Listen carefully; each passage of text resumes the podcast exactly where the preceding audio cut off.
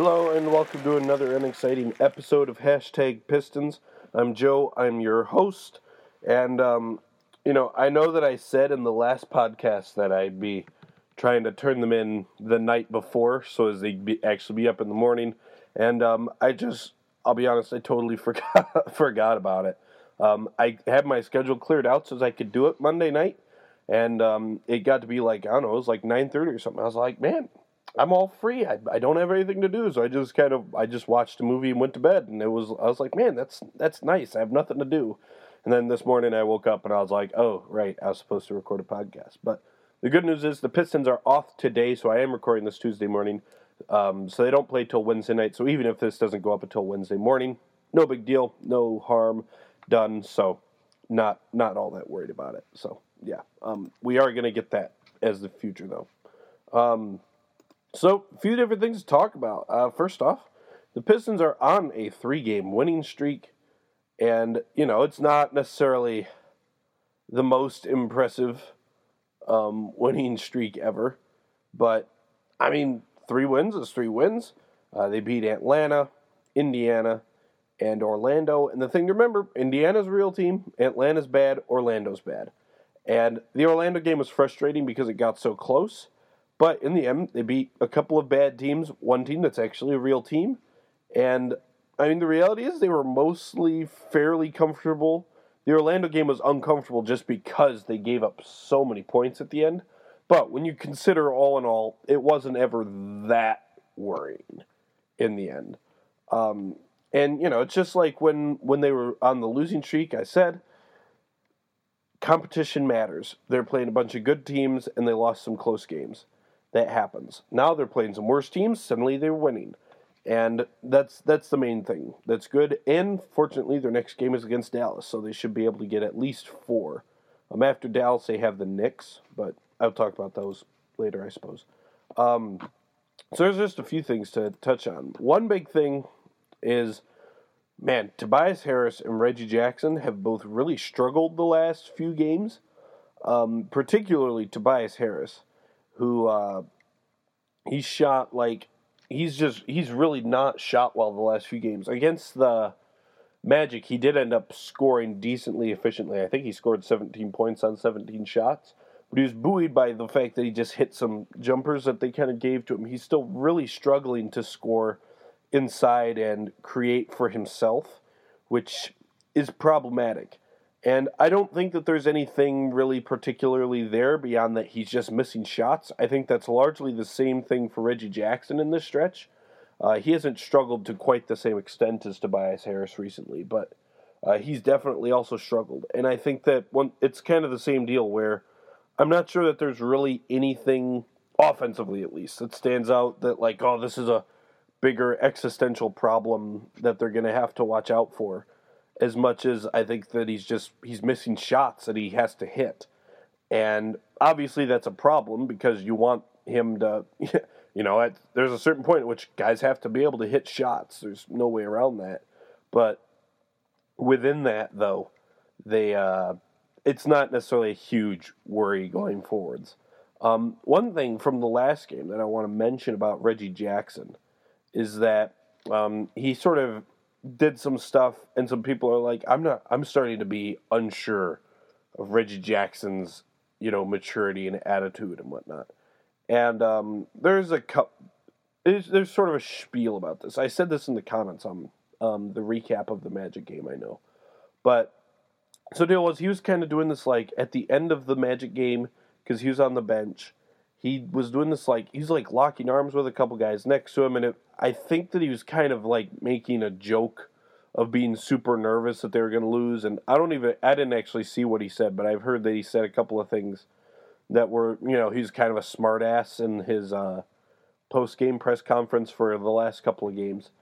And, um, you know, within that, I think, I look, I like Reggie Jackson. I like him a lot. I think he's a good player. That's not exactly a secret. There are people who are not big fans of Reggie Jackson. That's fair. Um, and I suppose within that, if you weren't bothered by Reggie Jackson's sort of attitude and personality before, then this sort of I don't even know what you call it. It's I don't think it really even qualifies as an episode, but uh, just sort of his actions over the past couple of games, I suppose. Uh, if it wasn't bothering you before that, then it shouldn't bother you now. And if it was already bothering you, then it's just another thing because this is why it's bothering you.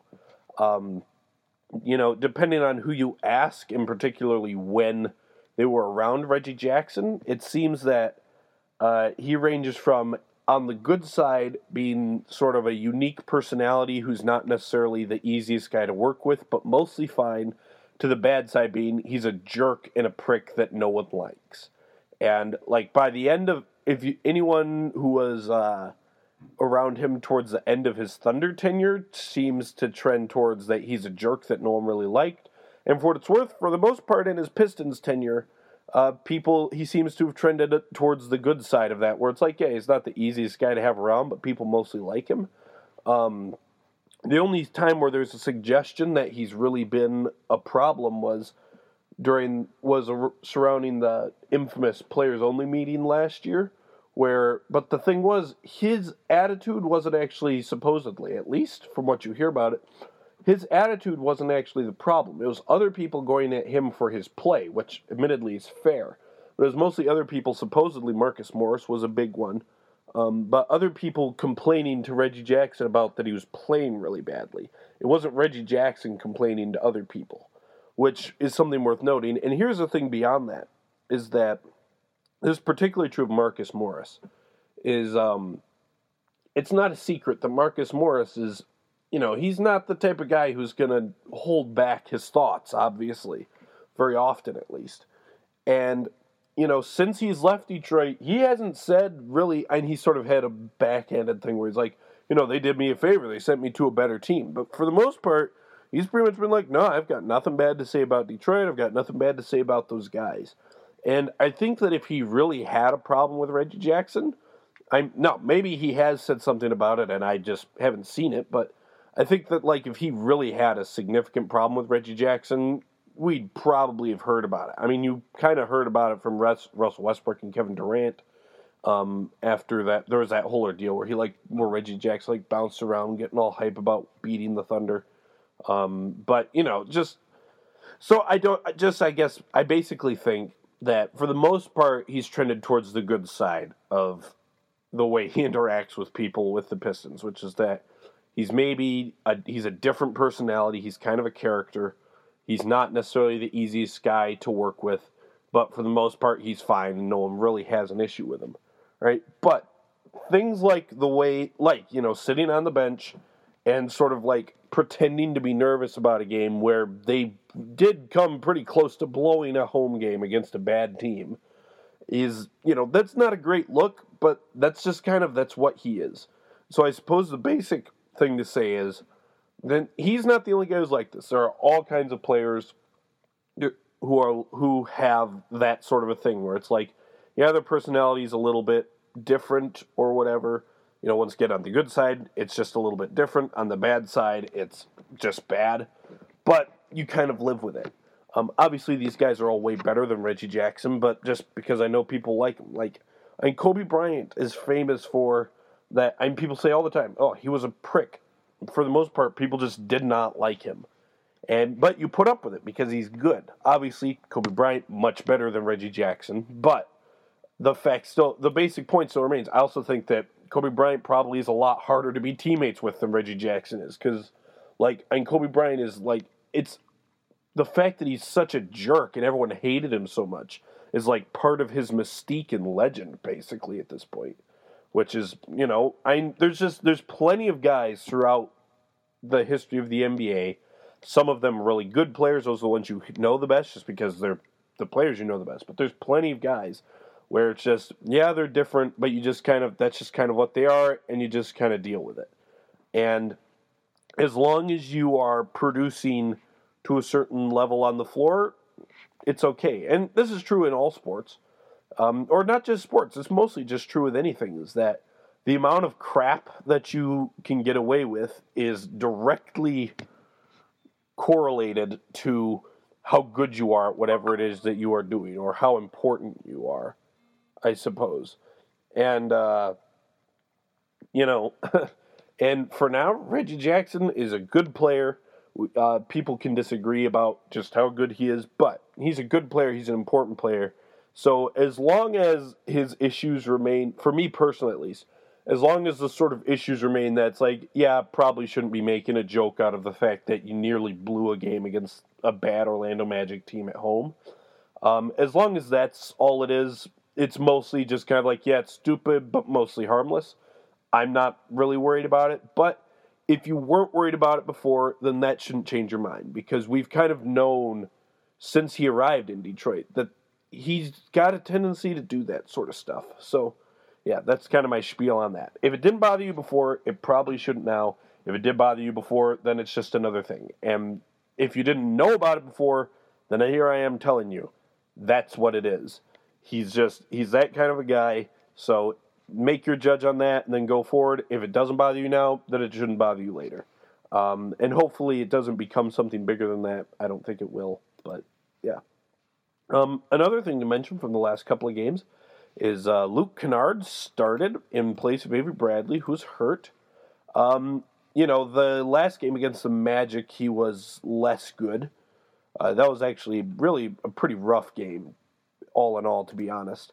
Um, he only had what? He only had three points, one of five from the field, hit a three. Uh, that was rough, and it is kind of funny. Stan Van Gundy took him out very early in the game for supposed missed defensive assignments. I say supposed just because I didn't, I didn't see it, so I don't know. I haven't gone back and checked it or anything.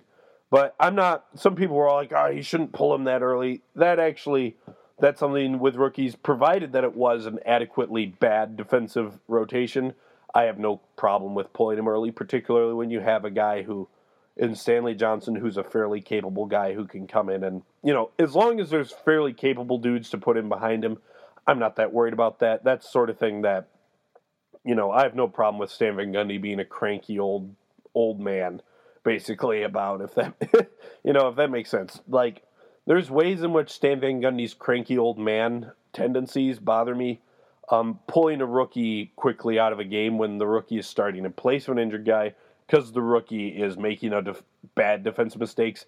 That's not one of them. That's totally fine with me. Uh, but the other game against Indiana, he really played well against. He really played well against them. Scored nine points on six shots. When um, I think he went, yeah, he only hit one three, but he really just he. The big thing was he had four assists in that game. And he really has continued to show really good and smart um, abilities as a passer. He really clearly he sees the floor well. He reads the floor pretty well. He sometimes tries to fit passes in areas that are too too small to fit, which is something that any rookie does pretty much. But he clearly has a good feel for the game. He's got a good head for the game. Um, as far as his passing goes, he's really a you know he's kind of a stereotypical, all the stereotypical white guy things where it's like, oh, he just he thinks one step ahead, et cetera, et cetera. But it's true for him, I think, and it continues to um, lead into the idea, which is kind of the idea that I got after the Pistons drafted him. I kind of really looked into his play at Duke and such, which is that he's more than just a shooter. He's a really good player who can shoot the ball. He's not a shooter per se, if that makes sense. Like I think, particular as the season's gone on, it's become more and more ridiculous that people are making comparisons to uh, to uh, JJ Redick or Kyle Korver with him because it's just he's not even remotely those kind of players. I mean, he's already a better ball handler and passer than either of those guys are now. I, JJ Redick's a little bit better as a. Mean, JJ Redick is just better than Kyle Korver, to be totally honest. But um, you know, those guys, they are shooters. They're not ball handlers at all. Whereas Luke Kennard, he can handle the ball quite a bit. And he's only 21. So, you know, just, I've mostly been impressed by it, though. And, you know, there's something to be said, regardless of what the individual stats may say. So, like against Magic, he didn't play very well. But there's something to be said. And I said this about Reggie Bullock back earlier in the year when Stanley Johnson got hurt. Is that now obviously it's ended up being a preview of things to come, but there's something to be, to be said for a guy who, regardless of their individual numbers, where you can plug them into the starting lineup and it mostly works okay. And you know, once again, the one game against Indiana, you can't even say, well, it's just because it was against bad competition. And not that Indiana are world beaters, but they're not they're not trash. That's for sure. They're a real team. And that's worth something, I think, and that matters. And that's something that's a good sign for Luke Kennard is that he's been plugged into the starting lineup for two games and it wasn't a total disaster. Like for a lot of guys, I this is something that I've mentioned before, but there's something to be said for guys who as young players. Now he's not as young as some guys are, but as young players can play real minutes on teams that are actually winning games and actually make it work, regardless of any of the numbers. There's that's a good sign. And it's even more so true when you can put him in the starting lineup for a few nights and have it work out. And so, yeah, that's a good thing for him. Really good signs for him. And I look, Donovan Mitchell has really taken off recently, and it may well end up being looking like a dumb decision to not draft Donovan Mitchell. Uh, that could well end up being the case. We will see. But Luke Kennard has really played well. I'm certainly not disappointed with Luke Kennard. I'm actually, I'm still mostly very impressed with the way that he's played so far this year. So, yeah. Um, and then, ugh, sorry, I still got a little bit of that head cold from last week. Um, the big thing that's happened the past couple of games, though, is that Stanley Johnson has been moved to the bench. Reggie Bullock is now starting. Uh, Reggie Bullock has obviously been great the past couple of games, and Stanley Johnson off the bench has also been very good for what it's worth. Um, I initially said that I really hated this move, but I will admit that the main reason I dislike the move is just because I want Stanley Johnson to be a starter, right? Just simply put, I want that to work. And I want him to get more of a chance to make it work, mostly just because I want it to, I suppose um, which is not necessarily the best thing way to approach it. The more that I've thought about it, just like because when you look at the numbers, it actually starts to make sense to put Stanley Johnson on the bench and have Reggie Bullock be a starter. But it just I want Stanley. I like Stanley Johnson's game a lot. I want him to succeed in so much that I want him to stay starting, and that's the main reason that I disliked it. But the more that I've looked into it, and I just wrote a piece on this um, the more that I've looked into it, the more that it makes sense that um, Reggie Bullock and Stanley Johnson can swap. And, and I talked about this a lot in the article that I wrote. I think it's up right now. Um, but the main thing that, you know, obviously there's a basic thing like the fact that Reggie Bullock can, you know, actually shoot, which is a nice improvement. But there's a way in which this may actually be the best thing for Stanley Johnson as well. Like this may not actually just be a Stanley Johnson can't be a starter because Stanley Johnson's bad, so we have to find a replacement. It may well end up actually being just as much as it's true that we may want someone who can actually shoot instead of Stanley Johnson. There's just as much of it that's we need to do what's best for Stanley to make him be as good a player as he can be. And by putting him on the bench, that may be able to do that. And the main way in which this is true is okay. So when you think about Stanley Johnson's career, his short career so far, um, obviously his rookie year he showed lots of promise in areas, but very raw, and rookies struggle all the time. Last year was almost a lost season in a lot of ways because of the fact that it took so long for him to get going. And once he sort of got it later in the year, he did play very well, but um, he did obviously he really struggled early in the year. He was in and out of the lineup. It was just a mess. Then so far this year he's been starting. And even though defensively I think most people would agree, he's pretty much he's gotten there. He is as good defensively as you could really possibly have hoped for him to become. Offensively though, it's not necessarily unfair to suggest that he hasn't made any improvements, significant improvements at least. Like the only place that you can really say he's improved since his rookie year is that he he he turns the ball over less, which is a pretty basic thing to have happen when you as you you know gain experience. And his shooting percentages are actually are actually all worse than his rookie year. Um, there's a lot of numbers that are not as good as his rookie year, but the thing is though, when I think back to his rookie year, okay, what was the thing that made that made you excited about Stanley Johnson his rookie year, offensively?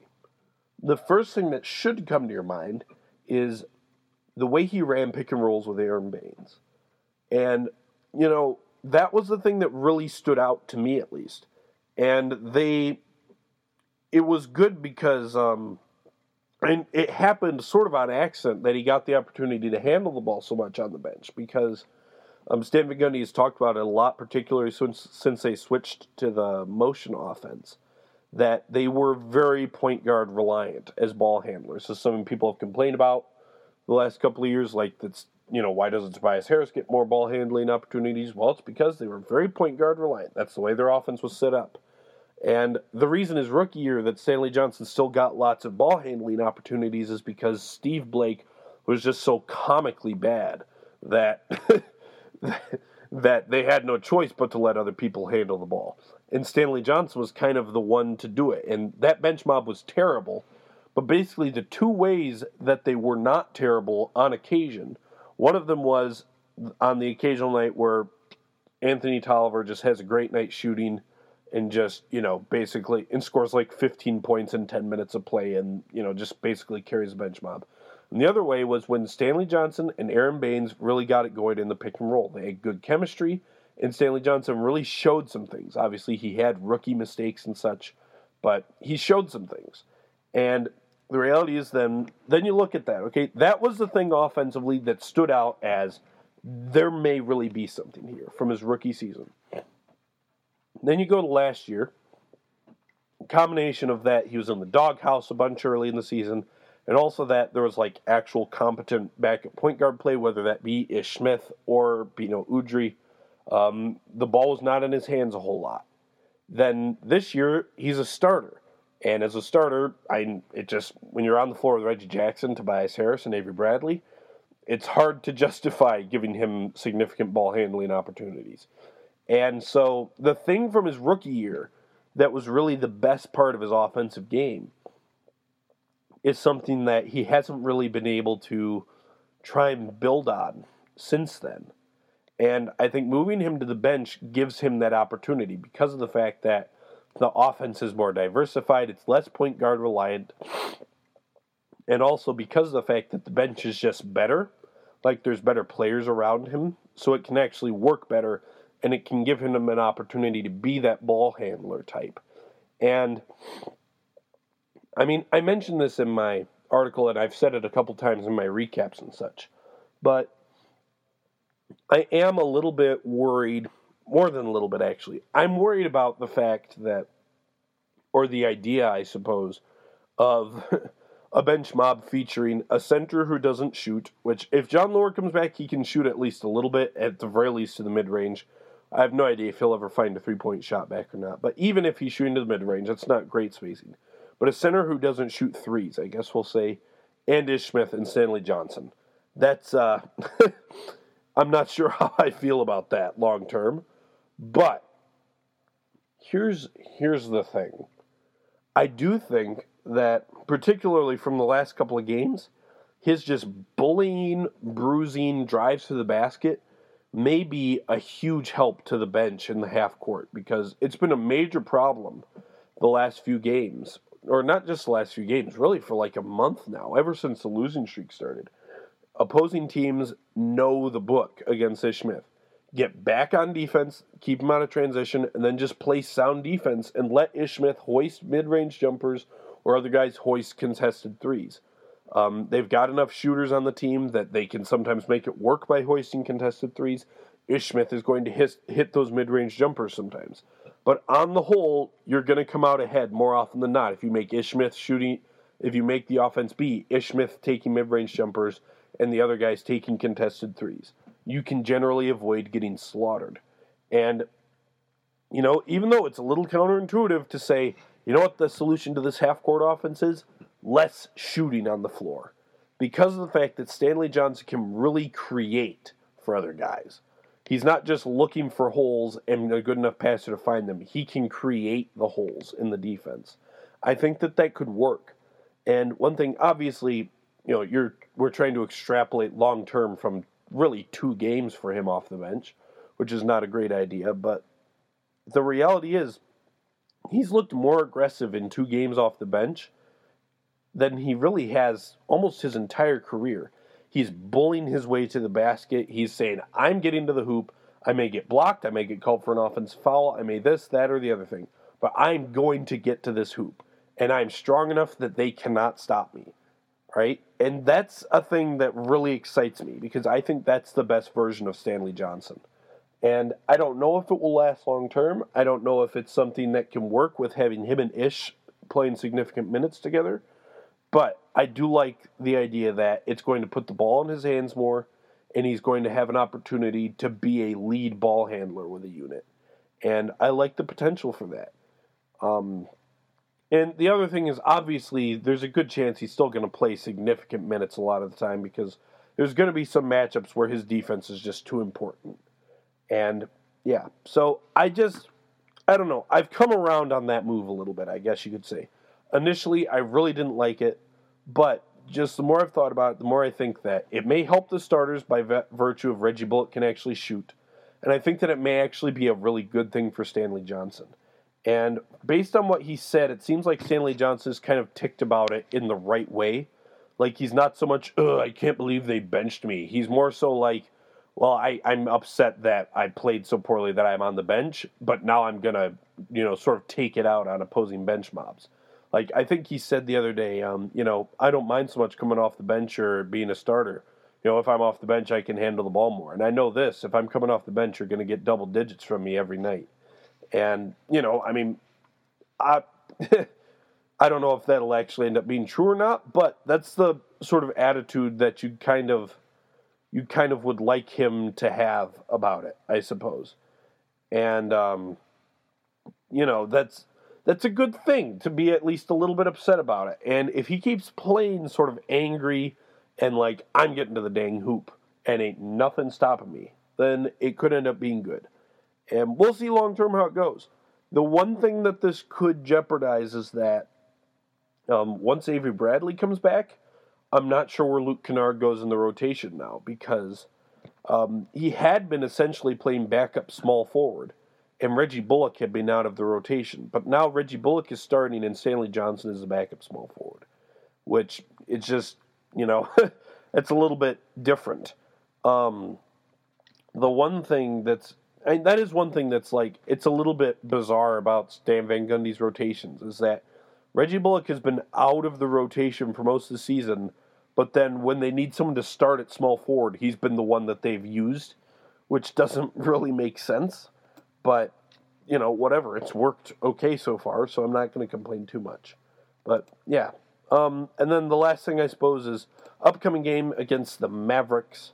Uh, the Mavs are not good. They've been less bad as of late uh, than their overall record is. They're eight and twenty three only on the year, but I think they're like they're like seven and nine over their last however many games or something like that. Um, they really came out the gate poorly. Uh, they started out the the year um, one in ten. So you know when you consider that they start out the year one in ten, then eight and twenty three is not quite as bad. But even within that, they're obviously they're not that good. Um, so the Pistons should be able to take care of business. Are the Pistons home for that game? Uh, no, they are in Dallas, so I suppose they'll have that going for them. But they should be rested. They're going to get to go and play against a bad team. I think that they should have a good chance to have a really to have a fairly easy night. Um, the main thing that I want to see is I want to see Reggie Jackson and Tobias Harris really find their offensive games back, and that'll be the big thing for me. Um, you know, so Dallas is never easy, I suppose. That's not fair to say uh, because they play hard. Rick Carlisle is a good coach. Um, Harrison Barnes can get you some buckets, but they're they're just they're not that good. So they should be okay. And you know them, even though it may not end up being the most pretty win streak, you won four games, cleaning up against bad teams, and that's one of the things you have to be able to do. So, yeah, I particularly I like how the Pistons match up against Dallas because Dallas does not have much in the way of effective large human beings. just to be completely honest about it. They're starting Dirk Nowitzki as, as at center, and um, uh, Salah Mejri is mostly playing some backup center. They're playing some Dwight Powell at center. Um, it's just it's it's just it's not it's not they're not big down low or athletic. Uh, also, this guy called named Maxi Kleber or however you pronounce his name. Uh, he's German, so I'm sure it's it's probably Kleber or something like that. But I don't know. They're just they do not have a lot of large human beings who should be able to handle Andre Drummond. So you know, obviously Dirk Nowitzki presents issues on the other end, but he's old, and you know, there's a certain point at which that has caught up to him. So I like how the Pistons match up with them as well. Uh, on top of the fact that I think the Pistons are just better than they are, so um, I like where that can go. And then hey, you win four games in a row, even if it ain't pretty, not too much to complain about there. So yeah, I think as much as it was very disappointing to see the Pistons go on that losing streak they've responded to it the way that they should have responded to it, which is that they're playing worse teams now, and they've gone out and they've beat those worse teams. And, you know, they're in a good spot still. I think they're fourth in the conference now, right? Um, I believe. Let me double check that. Yeah, they're in fourth spot in the conference. Um, so for everything, if you said, you know, you're going to be in the middle of December and the Pistons are going to be 17 and 13, middle of the and at fourth place in the Eastern Conference, I'm pretty sure most people would have taken that. And um, the conference is mostly shaping up about the way that I thought it would um, before the year. Uh, we'll see if that continues, but if it does continue, I'm totally gonna, you know, I'm gonna pat myself pretty hard on the back for that. Which is that I think Boston, Cleveland, and Toronto are the class of the Eastern Conference. I think they are pretty clear. I mean, this was true last year as well, so this isn't exactly going out on a big limb. But um, those three are really, they're pretty clearly the top three. I think they'll separate from everyone else. But then after that, I think honestly, four through 10 or 11. Um, I think it could be 11 just because I think one of Charlotte or Orlando could end up you know, getting healthy and coming back into the mix. But at the very least, four through 10, I think could very well end up being pretty close. And if the Pistons can end up on top of that heap, great. Uh, they, I wouldn't be surprised if they ended up clo- uh, a little bit further back. But between Detroit, Indiana, Milwaukee, Washington, the Knicks, Miami, and Philadelphia, and I didn't think that the Knicks would be in this, but they are now definitely. Uh, Kristaps Porzingis is so stinking good that they're going to be in that mix, I think, all year. Um, so that's going to be just kind of a slaughterhouse atwixt those teams. But as long as the Pistons can just sort of manage to stay on top of it, hey, I'm not going to complain about it. So, yeah, I think a lot of good things, a little bit worrying, but it's still mostly good. And hey, that's what you want. And yeah, so that's it for today. Um, I will talk to everybody later. Stay beautiful, everybody, and go Pistons.